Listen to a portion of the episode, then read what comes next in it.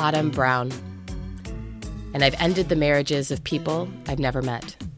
I live on Dakota and Anishinaabe land, currently known as Minneapolis.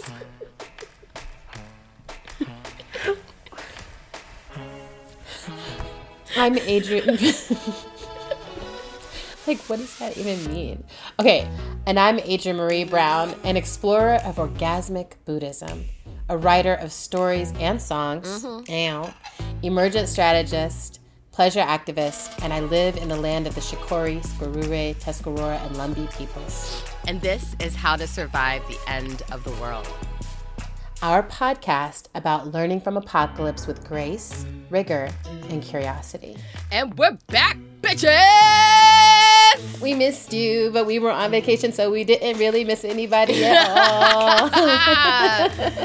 you know, I love that duality where I'm like, I really like all of our listeners, and when I'm not working, I'm like, I'm out. I'm good. I'm out here. Y'all are good. I'm good. We're, all all, doing our thing. Everyone's doing great. I hope you all um, had some mini breaks and vacations in this summer period too. I really feel like, you know, We need it. the the US would benefit from some of these practices that people do in other countries where they just take the whole month of August off. But I like it. I like it. anyway, happy equinox, sister. Thank you. Happy equinox to you. We are Um, living I, s- I right did- on the I have to send you. I made a fall equinox spell that I really love. Like I worked hard on it, and I want to. I'm gonna send it to you to make sure you actually read it. Okay. Um, so we are deep in our all about love season, and we have definitely a few more episodes to go. Mm-hmm. And today we're going to get into a topic that I just want to be frank, we have been putting off. Mm-hmm. So we're going to check in before we dive into it. I'm like, I want to check in with the context of like when we planned this season, we were both in relationships, and we were like, yes, you know, Bell Hooks just passed. Let's do this all about love thing. Mm-hmm. And then and then both of us are not in relationship and like so as we started the season we were like oh do we still have to talk about falling in love um, Can we So I just, just wanna be frank. that part? let's just skip that part and only talk about other kinds of love and i think we've covered all a lot of other kinds of ground but i also feel like we're healed enough moved along in our journey enough and have learned some major lessons from this year Yeah. that i think bringing into this this episode which is really shifting from a framework of falling in love to choosing love so we're going to get into that this episode so given that context how are you doing How sister autumn am I doing? Um, physically, I am recovering from a chest cold. It was not COVID. Um, as you know, but our listeners do not know, uh, the Rona did finally get me um, sorry, at the end of August.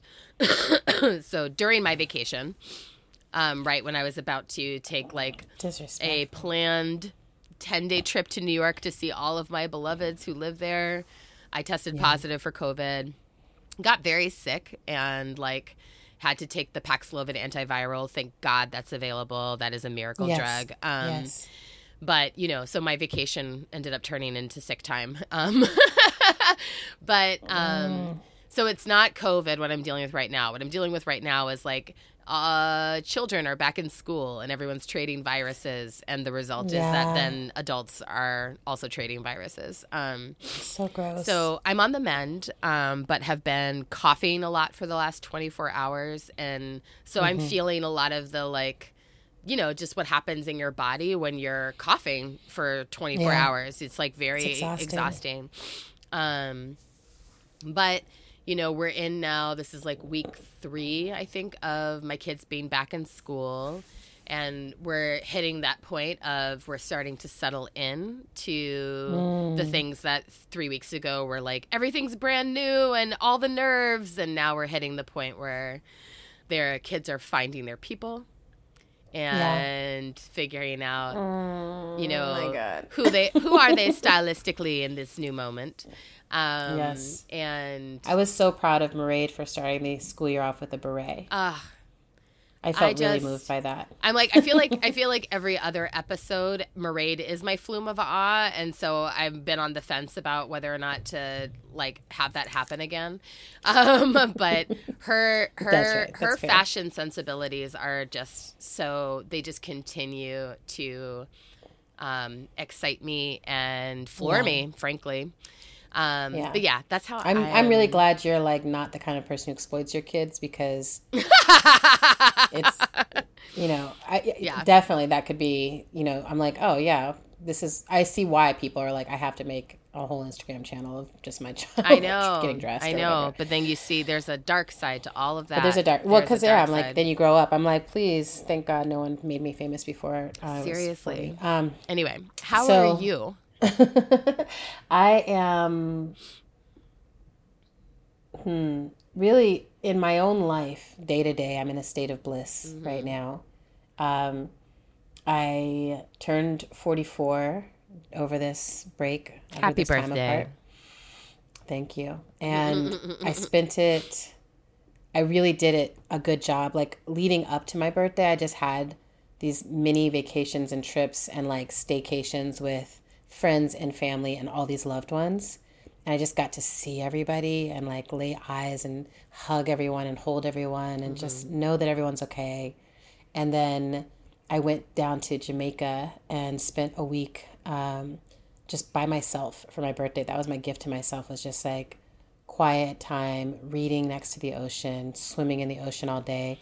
And I have this Delphin water tablet thing that you can listen to music in the water, and I decided to take it. It's amazing So I was literally what they can do with technology now. it is. It is. And this is like I I just can't even talk I'm like the the experience of being like I'm out as far as I can swim into the ocean with Renaissance blasting in my ears. And I kept I halfway through the week I was like I can wear my straw hat out here and then I can stay longer because I'm like then I'm basically under this little Oh, little like- like, mini umbrella. little exactly. anyway, I was giving like peak strategic vacation vibes. Um, and then I came home and went into retreat for the musical ritual that I'm building um, with OSF. And it was just Troy Anthony Burton and myself every day song building and then taking it to these six singers and like watching them learn and, and feel and play with the songs and like shaking off all my nerves and scared feelings about it and just being like I wrote songs. Yes, you And- did. now they're moving into this next phase of arrangement and writing. And i mean it's just yeah I, it was such a satisfying way to start off this year. And i'm really excited for people to hear and, and feel and see it also i'm just kind of still right like i just feel like um, for a couple years now my therapist and i've been talking about like i'm on the precipice of something and i'm not quite sure what it is but i can feel myself like on this edge and i just feel like in flight, thermals under my wings, just going. You know, I'm just like I'm off, and I see you um, thermals. it's a really yes. I was I did a lot of watching. I've been watching birds everywhere I go, and just being like, okay, I know birds coast when they can, but like, how do they coast? I want to understand more about this. Like, how do you like how do you find your thermals, and like when Mm. you you know like all of that. So I'm really like watching birds around the world do this. well, um, actually, this is a perfect transition into our flume of awe Oh, good. because um, my flume of awe is your musical ritual. oh, really? Flume of awe. Ah, let's flim away.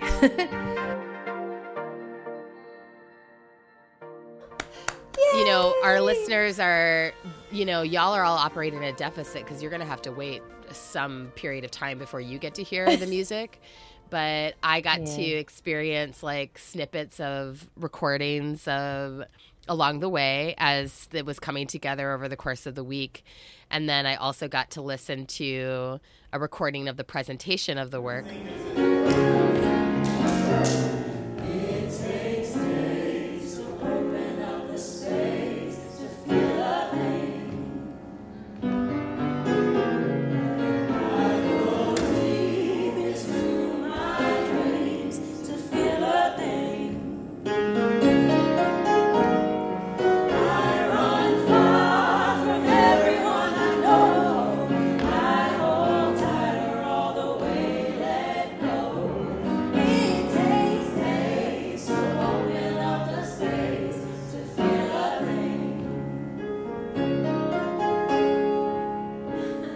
Have to say, I know I texted you this while in the middle of the week when you Yeah. had sent me some of the first recordings, but like I literally was sitting in my backyard listening to the recordings and I could not help but begin to sing with the recording. And I was literally Yay. like, yes, like snapping, Yes. yelling. My next door neighbors were like, what is she orgasming? Like, What what's going on over there? um, they're Oh, they're fine. They know that I talk to myself and do weird things. But um, Yeah, but, But that yeah, might but- be a push even for them. it was yeah right it was it i Mm-hmm. have to say i mean it's it's not just that it's not just that the music is excellent which it is but it's also that like the music you've created and the way that the singers that you're working with are embodying it is like it's creating uh, you're generating the field of ritual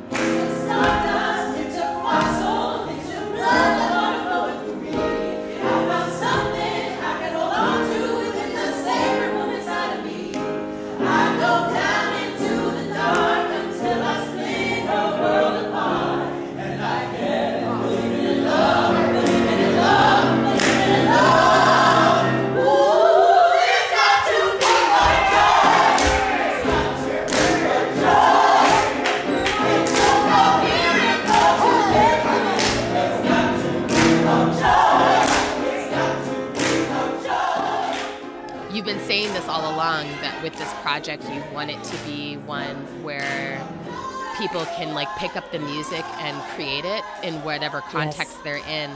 And it's so Yeah. clear to me that that's the the way that the music is being composed because there's a lot of different paths to composition, and right. there are a lot of ways that you could take that same music and make it complicated to a point where it would be really difficult to replicate.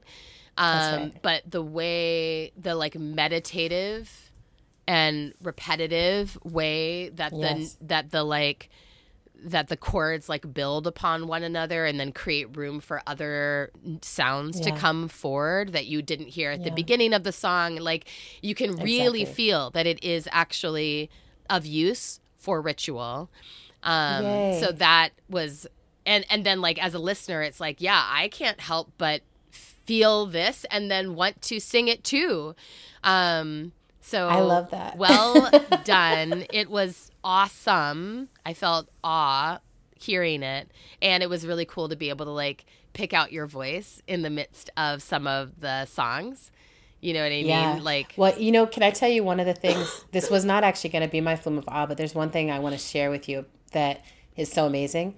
Is about halfway through the week, I stopped singing along. Like I was like, I've passed the songs over, Uh-huh. and now they're being sung by the group, and it was meaningful. It was a meaningful choice for me because I'm like, I, I sing, I do my thing, I'm working on my vocal confidence. That, but there's something I was like, I want to hear what happens if I'm not doing that. And and I these voices were incredible. So several times I sent recordings to people that I knew I wasn't singing on, and they would come back and say, I hear you, and I was like, oh, oh my, god, I don't know what that Are you is, serious? just like, yes, yes, and especially like people who know me and are just like, I hear you, and it's like, and I know what your voice the- sounds like. I know what my voice sounds like, and I'm like, I'm not on the whole second half of the week. I was like, okay, you know, I'm not singing into these, but there's a combination of what the soprano altos are doing that is like, that's what it's just That's incredible. blowing my mind, Adrienne. It blew my mind You're too. I was like, I don't mind right understand all of That this, but it really thrills me. It thrills me. Um, That's because really that's what. I, I'm hoping that that's what it feels like in the long run. Like I really wanted something that's like at the at the meeting place of like the best of what I've experienced in trance ex- trance song chanting Mm-hmm. experiences, and then like black gospel church revelation ecsta- ecstatic experiences, yes. but like all for like the earth and being humans and feeling. So it's, perfect. really yeah. I'm, I'm feeling so- it, and I'm so excited for you, and I'm so excited for the world to get to experience this work. Yay. Yes. Well, I'll find out. I'll ask the crew if it's okay to share a few snippets in here. Um, but we, you know, we're also everyone in the everyone keeps saying like, like my little Aries rising, I'm like, should we just share this right away? Like, should we just share this? Ah, you know, they're like, they're like, no. actually, we only worked on this for three days, and like, it's totally fine. We have a full year, yeah. Like, so we, we can give ourselves more time. Before um, time. I'm just like, but everyone should have it. So, so the thing that I wanted to uplift in my flume of awe is actually there's you know, something that has been making me feel a lot is seeing these waves of revolutionary response of women around the world fighting against patriarchy and standing up for like our right to choose what and how we do things with our bodies. Mm. So, you know, and I think that that's um, women and non-binary and trans folks. It's it's I see it happening around the world. Yeah. And feminist men. you know, I see all these people being like, no, fuck this patriarchy. We're done with it. Yeah. And so like in the US, you know, I see it around the reproductive justice struggle. But then I've been paying attention and like watching what's happening around the world. And it's like in Iran now, people are like up in arms about this right to like not wear hijab. And then there's people in India who are like up in arms about the right to wear a hijab right, if they want to. Right. And like everywhere, it's just this idea of where we understand this larger pattern of people trying to take away our choice whatever it is we choose to do with our bodies. And mm-hmm. I just see the connective tissue of all that. And it's really been, yeah, just putting this awe in me because I'm like, oh, even for this generation that's actually fighting, there was this chant that was that I saw someone tweeted me, but it was like on in Iran where people are like, we might die, but we will change this nation. Wow. And there was something about it that was like, there's you know we're in this place where like our our generation this generation is making a move against patriarchy that is i think unprecedented mm-hmm, in history. Mm-hmm. like it feels global and it feels like we're so done. Mm-hmm, we're so done mm-hmm, with it mm-hmm. right?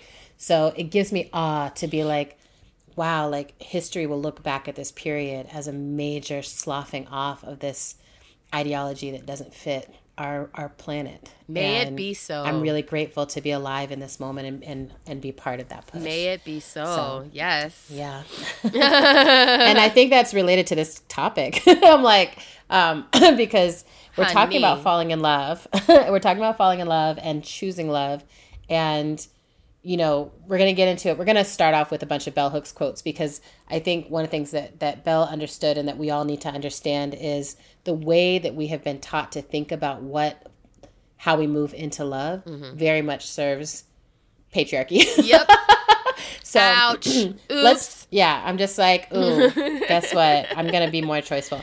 Okay. So do you want to just get into these quotes? Do you want to read the first one? We can just go back and forth. Yeah, let's get into the magic. All right.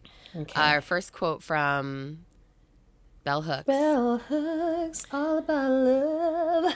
yeah, that. Um, the language of having fallen gives the illusion that one is helpless during the process.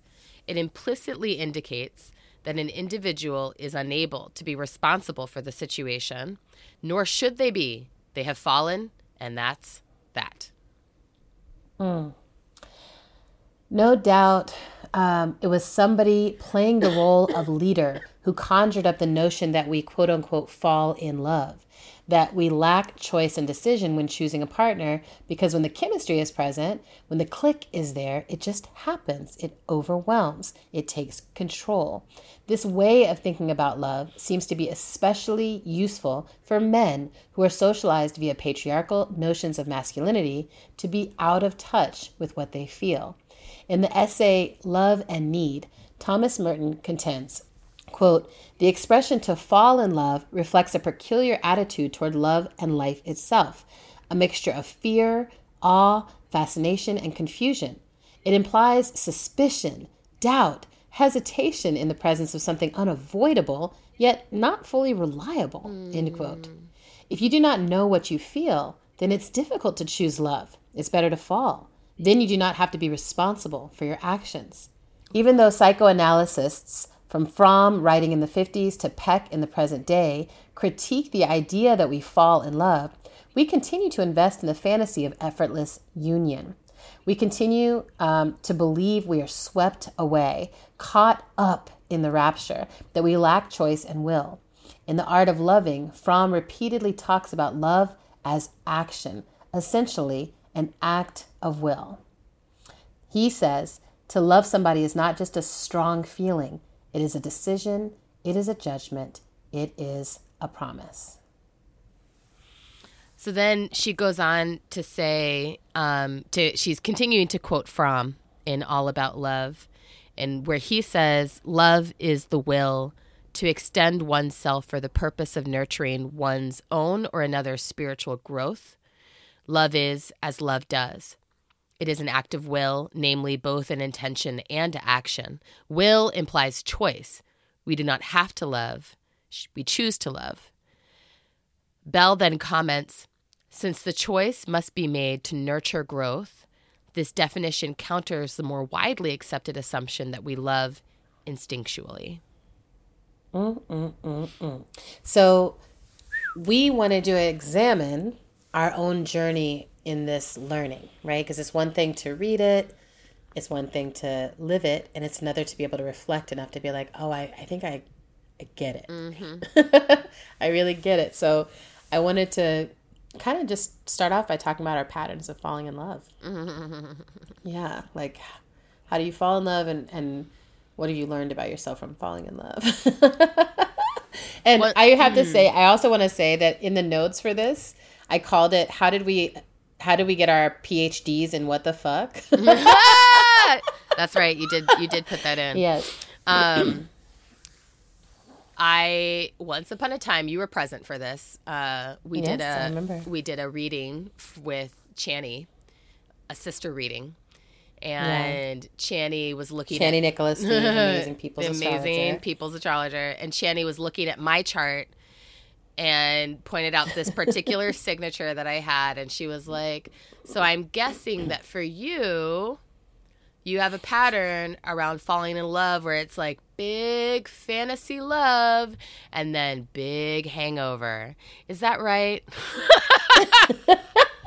I was like, girl, and I was like, so personal. Why did you say that? Um, yeah, and I would say yeah. I, I'm I know I'm not alone in that pattern. Um, no, and I think that you know, as we talked about in the polyamory episode, I think that um, you know, not specific to monogamy, not specific to polyamory, um, not to specific to like any formation. We do have um we do have a tendency to engage in a lot of like fantasy as a part of um, how we like construct the relationship between ourself and another person with whom we feel an intense um, connection.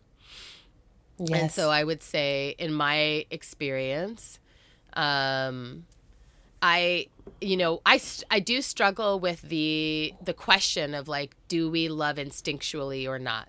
You know, because I think mm. that in my um, experiences of, I have experienced strong, intense sexual desire for another person, and I yeah. have experienced strong, intense connection that feels ancestral and spiritual and all those yes. things and i know the difference right. right. i know the difference between like when what i'm feeling is like ooh i want to jump on that versus like oh, something like there's something here and it feels mysterious to me, but it feels like also palpable.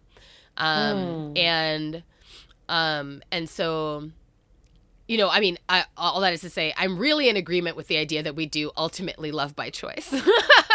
and yeah, and yeah. I think, and that doesn't negate all that. It doesn't. Feeling. It doesn't negate the fact that like sometimes you can meet someone and truly feel like you were intended to make contact in this lifetime and yeah. and that I think that when when I think about like that experience of being overwhelmed by falling in love um yeah. like the overwhelmed as in like that like the because I think I, I guess I'm making the connection right now between the phrase falling in love and that sense of being completely overwhelmed by the reality that um, I went from I was walking around having a normal day to yes. now I'm having really intense connectedness feelings to another person and I can't stop thinking about them. And yes. that can happen.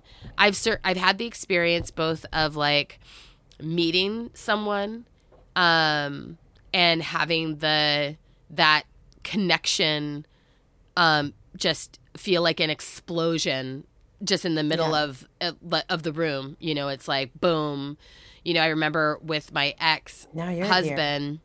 yeah, I, re- I, I re- clearly remember the very first time I ever laid eyes on him, which was before we even met. You know what I mean? Like, yeah, I yeah. and I know so many people who have stories like that of like the first time we saw each other, the first time we were in the same room. You know, um, but I've also had the experience of like having the falling in love sensation creep in over time, where it's like mm-hmm. I met this person, we're building a friendship and like everything is feeling like it's going along normally and then suddenly oh i'm suddenly finding myself in a state where i'm thinking about this person before i go to sleep and i'm waking up in the morning and thinking about them you know yes. which is like you know and sometimes that can be really difficult right like if you're in a relationship where there's no pathway to it becoming like yeah. a romantic relationship that can be difficult and scary when you realize that like that you're having that overwhelming experience of like inability to stop thinking about the other person.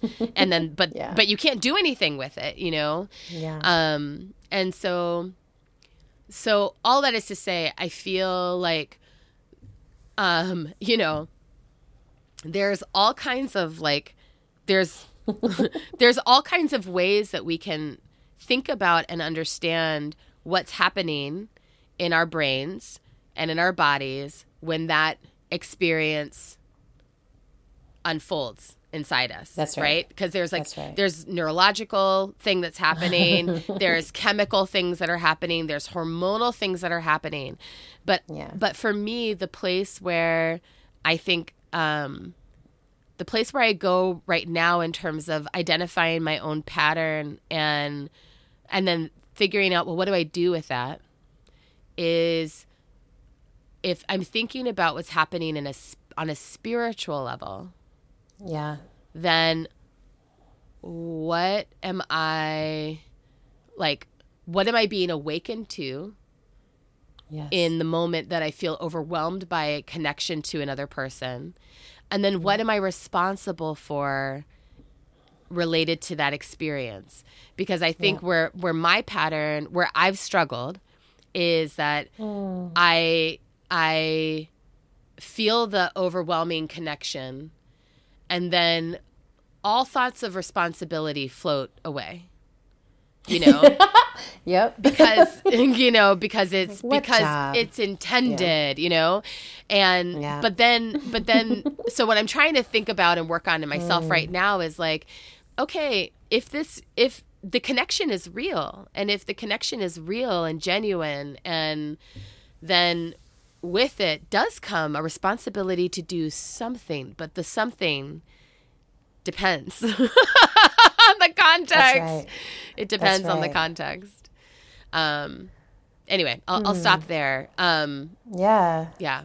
That's a lot of good fodder. And I, I mean, it's really cool to hear you reflect on these patterns that I've watched you experience. Um, you know, I think for me, I have, since I was very young, I have had a highly imaginative relationship to love itself. So, like, I remember very, very early on, like, my first crushes were almost always people who were unattainable mm-hmm. in some way, mm-hmm. like, didn't know I existed, right, or something like that, right. Um, you know, might be a classmate, but I was like, they don't even know. They literally don't know. like we're not in the same realm or whatever. We don't talk to each other. And I would just pick them and project a love story between us, and they would just be the face of that love story. Yeah, yeah, they would yeah. be the, the person.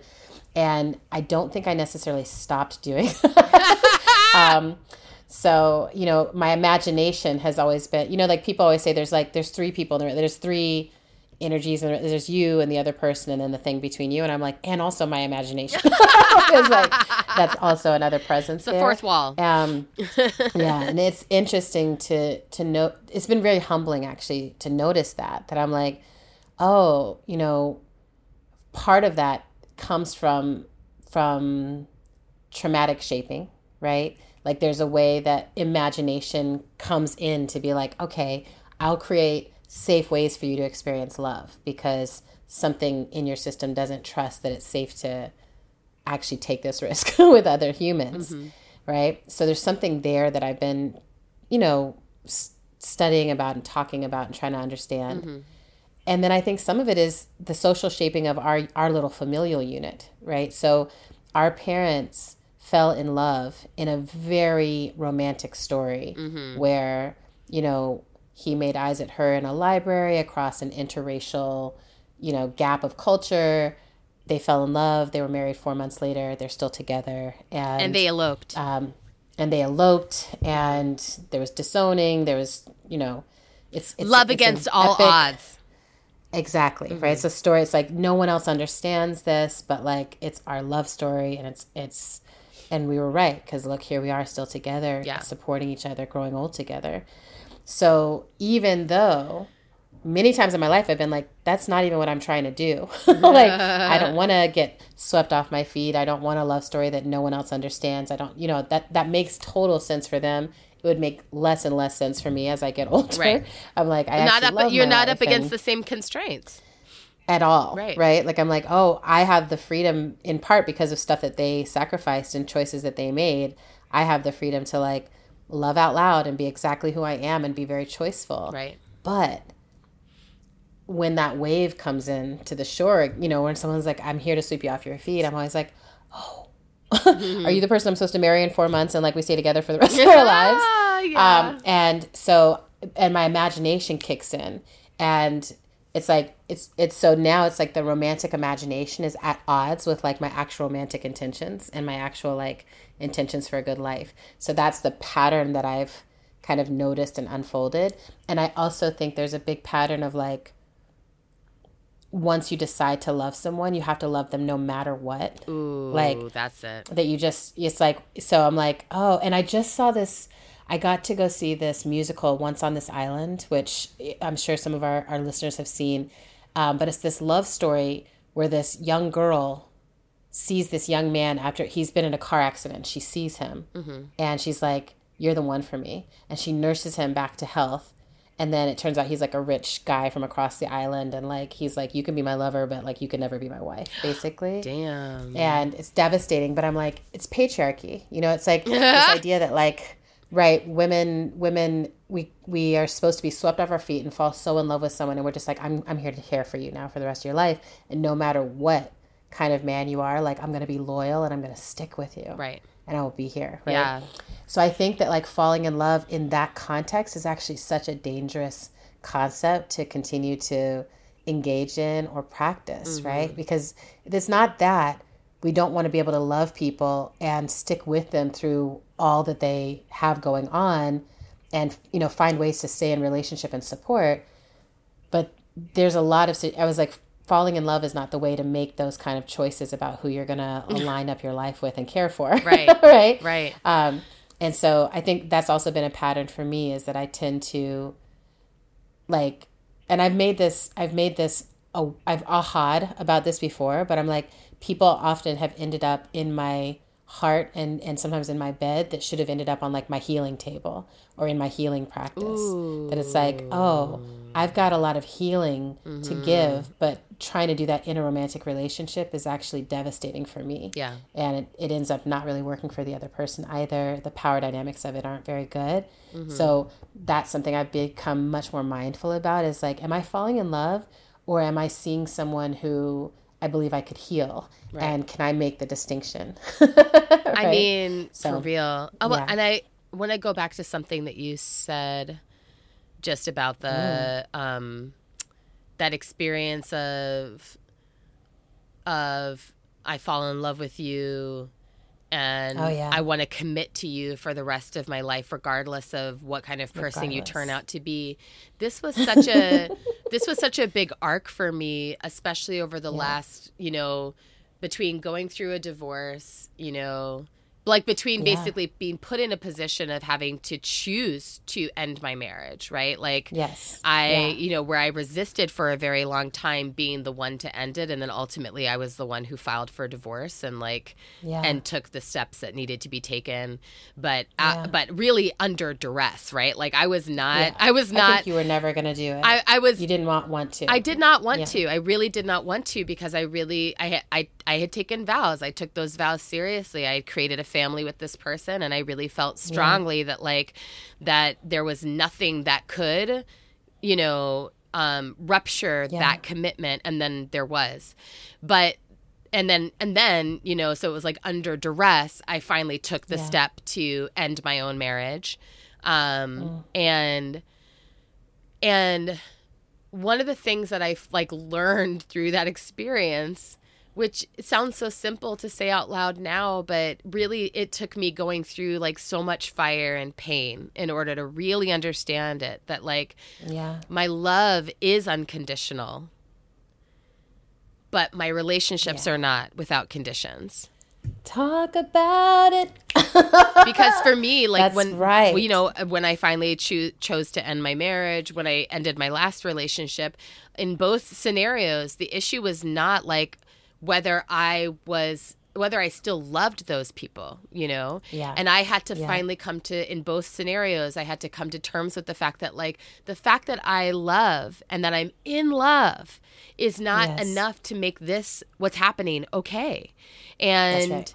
um and and that is like the it's the um to me it feels like the the um what is the daily activity of understanding love as intention love as action love as a choice Yes. love as like my me extending my will that Yeah. it's like that that having now instead having this orientation of um that the the the relationship itself has to function as a choice that I make every day to That's right. stay in, to stay in a commitment to, to stay invested in.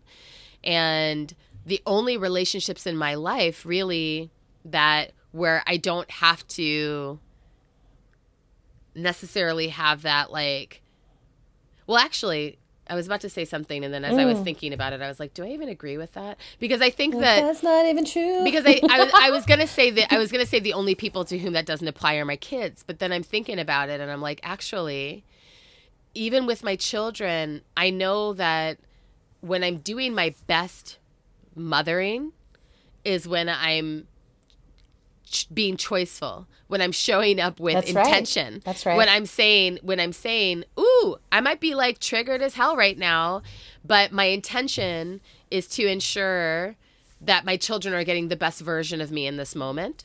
And so, and so I'm still gonna and that you're not enabling just any way that they want to behave, but that you're like, Right. I'm helping you to. It's that I'm extending towards your highest experience of yourself and towards your high. You know, like I'm Exactly. extending towards your spiritual growth as a Yeah. as a baby being. And I think that there- and I think there's I can a- do that unconditionally. Yeah. Exactly. And there's a thing I think to extrapolate there across from like the way we ideally are parenting our children to the way we are ideally Yeah. showing up in other kinds of love relationships, which is like Mm. which is like which isn't to say we should be parenting our partners, but rather to say that like if I know that the best version of my parenting is going to show up when I'm being in intention and Yeah. being choiceful, then I know that that's also going to be true in any other relationship, right? That that's Yeah. that that's that's a uh, that's a lesson I get to keep receiving, and I think that I think frankly one of the dangers of the falling in love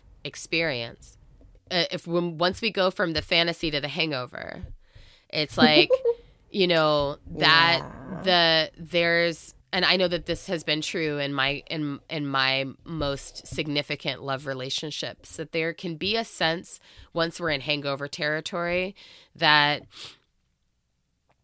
I I can I'm going to treat you in whatever way feels like that's the version of me you're getting right now and because we're in a re- because we're committed to each other you just have Yeah. to deal with whatever it is that you're getting right i'm no longer in the same uh, all that is to Yeah. say in the, all that is to say in the same way that i wasn't in right i wasn't responsible for falling in love with you i don't have to be responsible for how i love you I deeply understand. I feel like this is so tender and vulnerable, and I'm grateful for you going there because I do feel like there's the, the whole thing is this idea of like, can I be self responsible? Can I be responsible for myself in relationship to who I let into my life and how I treat that person and, and why they're in my life? You know, why, why is this person in my life? And, you know, it's, it's one thing that I feel like has become clear um, is that same thing you said about parenting is also it's i feel like that's what i've learned in my friendships right is that i'm like oh like i know how to love with a lot of accountability i know how to love and apologize i know how to love and like i've learned how to love and not try to rescue people Right. i'm learning that you know constantly but it's like that's the hard one for me right um, but I'm like, I can do this. I'm in a lot of friendships where I have navigated the territory. We've made the pivot. We've made that shift. Um, but there is still something in me that when I fall in love, I'm like, now that person is the protagonist of the story, and I am like moonlight trying to help them pull the tide or so. You know, like I, I put, I mm. cast myself into a secondary role, and so mm-hmm. for me, so much of healing from the way that I learned to fall in love and the way that I have practiced it is being like, if it's a choice, the first choice is actually choosing myself. And what does it mean to fall in love with myself and to choose to love myself as I am and to love myself with all the shaping and all the missteps and all the quirkiness and all the realities of just who I am. Yeah. And that my job is not to find someone else to set at the center of my life, right? Is to occupy fully the center of my life. And then from that place, find the other people who make sense to be in um, in constellation with me in this lifetime mm-hmm. right? And so then from that place loving like i really have done this with with friendships. It's just looked at my friendships like where is mutuality actually possible? Yeah. and what are the moves i make towards mutuality right? And mm. the same thing with love. It's like is mutuality actually possible here? Are we both able to be responsible for how we're showing up and for how we're treating each other? And for the ways that our trauma comes into our everyday because it's like that's gonna all happen. And i i i used to i remember the first time someone said oh you gotta love yourself before you can love anyone else. And i was like i don't think that quite rings true. Mm. I think it's more that you have to continuously love yourself as you're loving others Yeah. right? Like there has to be a continuous sense of oh loving myself i'm not going to do this behavior. Loving myself i'm not going to compromise in this way. Loving myself i'm not going to hide who i truly am until we get further along in the relationship. Right, marriage. right, right, right. loving myself right? Like i'm just i'm going to be like here's who i am. Here's what i deal with. Here's how my little mind works and mm-hmm. here's the places where it kind of goes off the map. Here's what's going on with my body. Here's the needs i have. Right. you know what have you got? And i also i did want to spend a little time there because i think in the falling in love practice a lot of it does entail like ooh shaping yourself to be who you think the other one the other person wants to see Yeah. for better and for worse right like there's a you know sometimes it's like you you know when people say you make me want to be better i'm like but are you better like who Right. are you Better You know, than what? are What are we you? talking about? better than what are, are you bad like, are you are you, you awful um not that people are bad but like so i wanted i made this little list of things that i'm like these are things that i think people contort or hide or tuck away early in a relationship Yeah. and for the sake of falling in love that almost always will show up and they will break the relationship if they are not addressed so and this might be like a guide for choosing love is like these are conversations to have mm. in a journey of choosing love so the first one is the actual structure of relationship you're interested in and down for Right. so, you know, if you're not into monogamy and you're like meeting someone who's like, my goal is to end up with one person forever, then you should be like, that's not my That's goal. not my goal. Mhm. right? Like I'm over here, Mm-hmm. I'm trying to have a solo poly magnificent, you know, horde of people who can pull off a heist or whatever. I saw this meme. And like, so what is the structural preference you have for relationships? So that's one. Mm-hmm. Two is communication styles. Everybody thinks they're so straightforward and so honest and so this and so that. Oh my god! You ever have that experience where you're talking to a friend who you know doesn't know how to communicate straightforwardly, Yes. and they're complaining Yes. about some shit that happened with their partner, and they're like, "And I am so direct," and you're like, "Bitch, you are not." Bitch, you are not. You are not. You are literally not. And I love that for you. I love following you on the circuitous map of trying to figure out how you feel. But I imagine that that would be hard for your Yeah. partner. Yeah. And I'm that person too. I'm also like, I'm so direct. I think I'm so direct. But then, like, I'll have it mapped out in my mind exactly the direct thing that I'm going to say.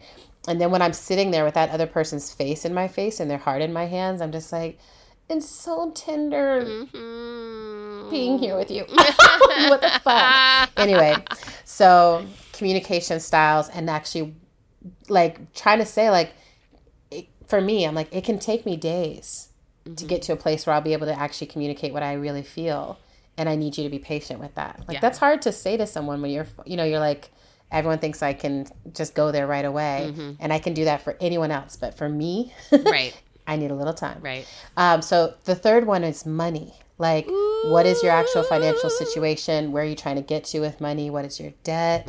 Um, you know, just what is your what is the background you come from? And I think of it as like, what is the financial trauma you come from? Like, do you come from wealth that isolates? Do you come from poverty that has made it a struggle? Like, trying to date across that that line and not talk about it. Right. It's amazing to me how many people are like, "Yeah, we're struggling with this." I'm like, "You're struggling with money." Yeah. you're struggling with the resources of your relationship and your time. Um, kids, if you want to have them or not have them, you know, this one has been really personally devastating for me. That it's just like Yeah. falling in love with someone who really wants to have a kid if you don't want to have one. Like, there's heartbreak down that path, right? Um, sexual preferences, like what is your libido? What are you into? Like, you know, that is not a place where you want to contort or hide or be small about anything or pretend that you're into stuff you're not into or that you have a higher libido than you do. Big time. Like, it's really helpful to just be like, this is how I am in this. Um, if, and if you're going to love me, like, this is what you're to get. you're to get um, a, every morning, I'm to need that. you know, like, I need to know that you're up for it or whatever it is.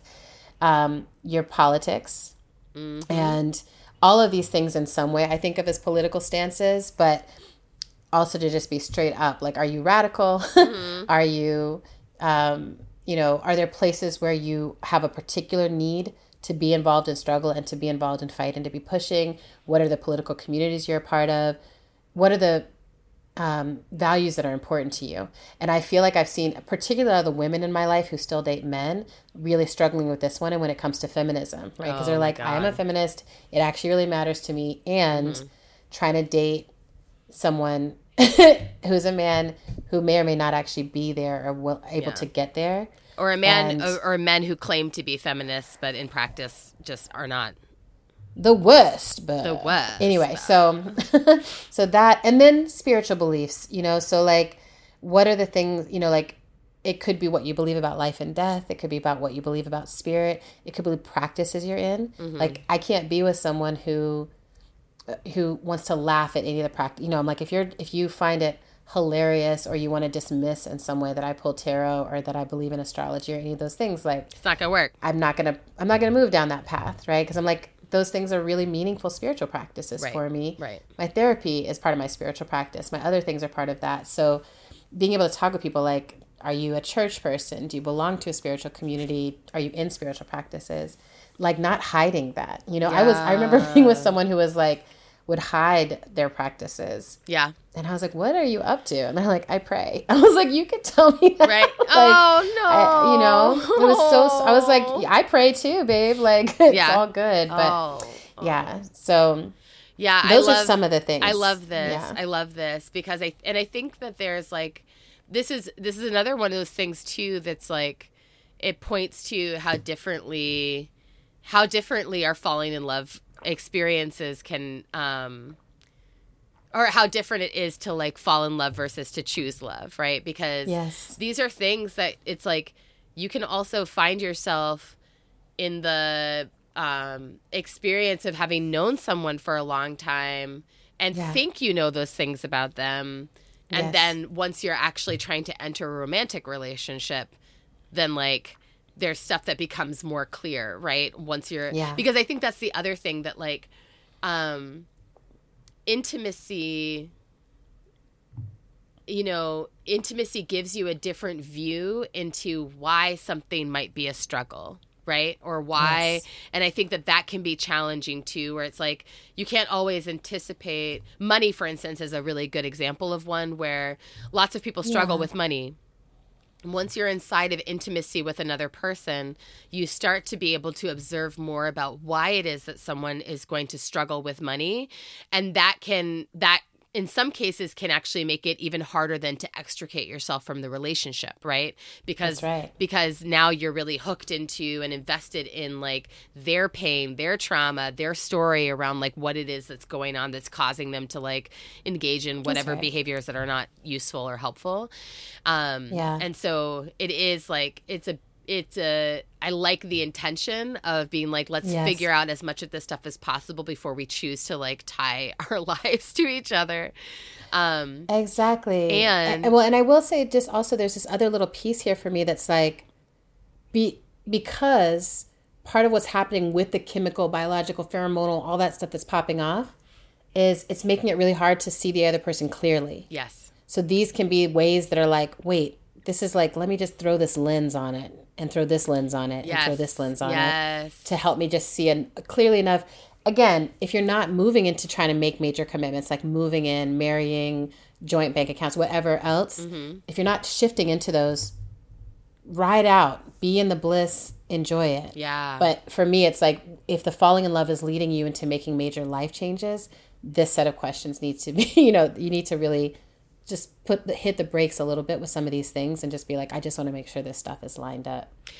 You know? This makes me think about another, um, just another lane of inquiry, which is Yeah. the difference between romance and falling in love. Ooh, Because, because, well, as you were just saying about, you know, if you're not moving towards major life commitments or major changes to your life to accommodate this person, then ride out the bliss.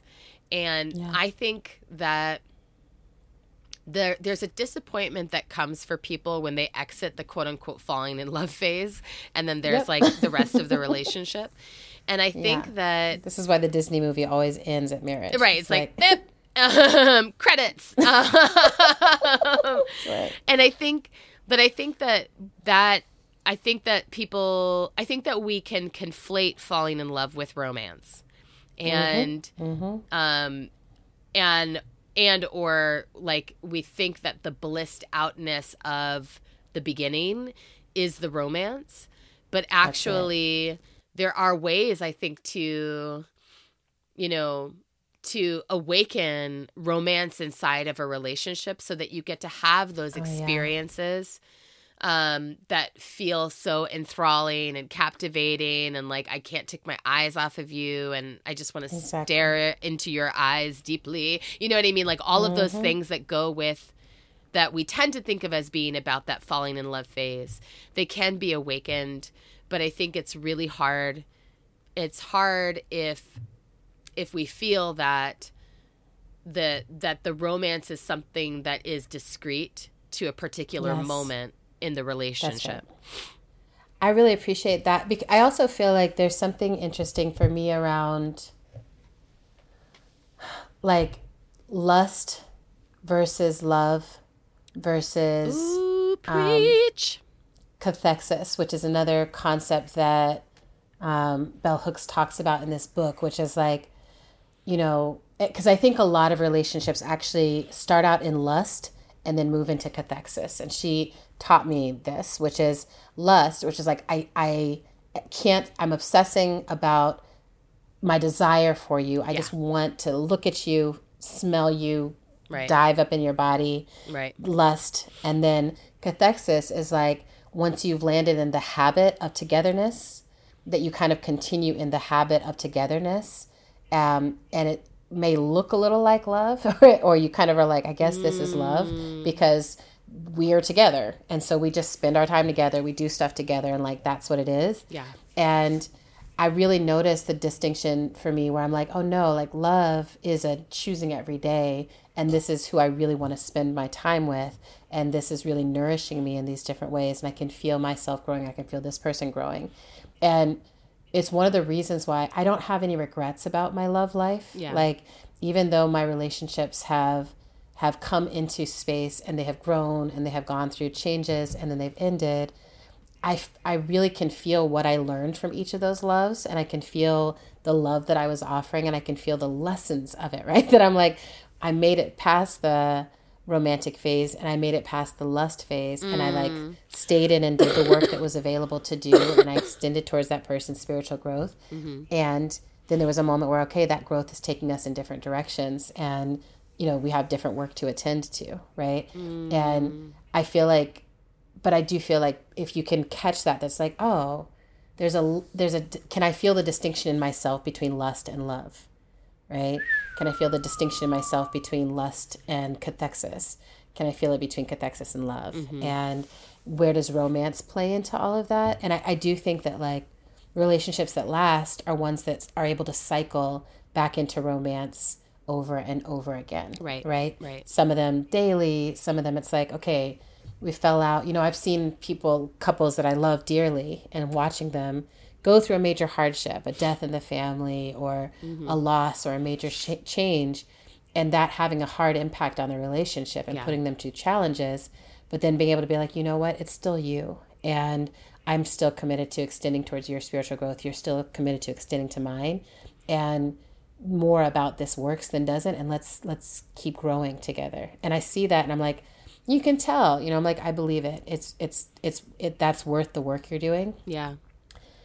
But i also feel like there's a lot of people who stay in situations where i'm like that's literally stagnating your spiritual growth because it's cathexis or the lust burned out and you haven't left the building or um, or you're just in service to what this other person is trying to to do or or you know there's some other mess that's happening that's playing out under the auspices of like you have to stay together.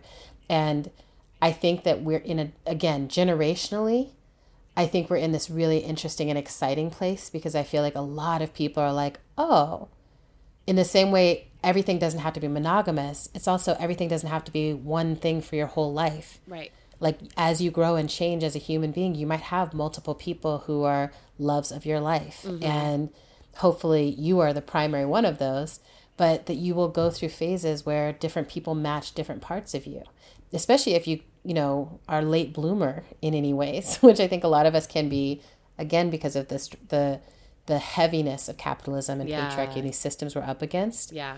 like I'm like, if you had never realized you were queer, you know, like I'm like, who would you be? Yeah. That would be so weird to me. Yeah. Like, and yet for a long time it was like, oh yeah, this is you've made this commitment for the rest of your life, and like, Right. Um, I'm an yeah, ally. anyway, Um, exactly. I was like, girl, you're not trying to ally that. Ow. well, I have anyway. one last little note on this because I know we have to um, close, but You know, I never ever want to end. I know, and and that actually relates to what I was going to say. Um, that there was um, well, a dear friend of mine was, and I were talking about this recently about how in um, not just in romantic relationships, but in all of our relationships, in part because of the fact that we live under capitalism and Yeah. our relationship narratives are really shaped by the media. There is a real addiction to drama hap- inside of relationship right That's and right. not like an Oof. not like an addiction to conflict per se but an idea Yeah. that like that the relationship is not really happening unless there is a drama of some kind unfolding either within or Yes. around it and i think that that's something for you know Hmm. uh, for us to keep percolating on for our listeners to keep percolating on the like where is a need for intensity yeah. Informing the way that we are orienting to the experience of loving other people. And like can that need for mm. intensity be fulfilled in some other way that doesn't have to be destabilizing to core relationships? And like i know for Oh. myself this is like the big the big thing that I'm working on right now that I'm like part of why I'm so oriented to being single for at least one full year and like really taking Work. my time is like figuring out like can I have an experience of emotional and or sexual intensity with another person without then feeling like that compels action? Like what does it look like to just be in the experience without Yes. having to act on it? Or what does it look like Yes. to what uh, alternatively, what would it look like to feel just deep loving connection with another person and have it not be intense or addictive or Yes. like requiring me to destabilize something in my life in order for it to happen. You know, like Yes. what like it doesn't have to be a crisis when we love. Oh my goodness! That please make that a T-shirt. I mean, I do. I feel like that. I feel like you're singing my life with your words because I, I really am like, um, you know, for for a long time now, I've recognized that when I'm really deeply loving myself is when I'm the most productive. I'm like, oh, I'm writing books, I'm writing plays, I'm writing musicals, I'm writing poems. I'm, you know, like so much is pouring through me because there's a baseline stability. And then falling in love, literally, if it's the way that I was told that it's supposed to happen, mm-hmm. drops me out of that stability and that life and everything else. And suddenly I'm like in the upside down world, you know, just like how do I get back mm-hmm. over there to where I want to mm-hmm. write my books and stuff, but also attend to your your needs. And, you know, there's also beautiful need. That's that's also why I want to continuously for myself hold that line of like this person needs healing or they need something else that helps them find whatever stability is going to look like for their own lives. And but this stability that I have, I have to protect. That's what my self-love Yes. is demanding of me, Yes. right? And this is what feels like maturity and it feels like the soundtrack of my love life is shifting from the I'm in over my head that Alabama Shakes Oh, yeah. song I which I have listened to like you. Exactly. I'm like I've listened to that song a gazillion times, right? So I think And I'm like, instead, I feel like I don't know. Right now, it feels like Meg Thee Stallion's gift and a curse Hey! because she just says she's like, I know my worth. yeah. I really know my worth. Like Mine right now is you won't break my soul. You won't I mean, my also that, also that, also that entire. I'm like, I'm one of one. I'm number one. I'm the only one. You're not gonna break my soul. Like, Yes. I'm cozy with who I am. Yes. Right. So it's the entire Renaissance album plus Meg Gift the and a Stallion. Curse. Yeah. Um, so speaking of that, I feel like that took us right into pop cultural joy, and I would love to know, um, yeah, what's rocking your boat this well, um, Mm. so many things to choose from. There's a lot of really excellent. There's so much excellence happening in the culture. culture's popping Um, right now. But I'll just Yeah. go with like last 24 hours. Um, me and the kids started. Me and the kids started watching the new Andor series, which is the latest um, Star Wars uh, TV show, and it stars. Um, it's basically following the events leading up to Rogue One, the film, um, and Oh, so um so like Cassian who's the star the the the one of the stars of of Rogue One yes. it's like his story in the lead up in the 5 years before the events of that film Soon enough, these days will end. There will be no rules going forward.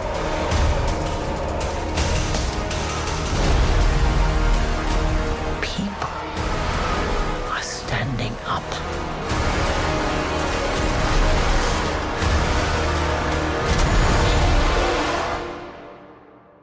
it's so good already I we watched two episodes last night it's like um you know it's got all of the like um you know, it's got like the gritty characters who are like just, you know, doing the mechanical things on the planet you've never heard of. It's also Yes. got the like, you know, the middle manager, um, you know, sort of angry, trying to prove themselves, white men who are always like taking things too far because they're, you know, trying to show how loyal they are to the empire. You know, it, it's like, it's got all yeah. of the, it's got the like, um, um, uh, all the aliens, all the costumes, Um, very, it's very, Music, it's already bars. very. Oh, the music. That was the other thing. That was the, the Finn. Finn really tuned into this right away. Finn was like, the soundtrack of this is amazing, and I was like, yeah, they like did that. something different this time around. Um, so yeah, it's if you're a Star Wars fan. And you like diversity. Which I am. So if you're not one of the Star Wars fans who's like a racist misogynist, um, this is not for you. Aliens can't be black. Um, but yeah, if you're a Star Wars fan who appreciates um, the fullness of what is possible in science fiction, then you will be into this show. What have you got, sis? I love that. Mm-hmm. Um, mine is very clear. This week I went to see The Woman King, which is uh, Viola Davis's magnus opus. I'm so as she's called it. And I want everyone to go see this movie thrice. Okay. Um, no spoilers. It's one of the best things I've ever seen. like it just everything about it was it was both utopian and devastating and gorgeous and invigorating and powerful.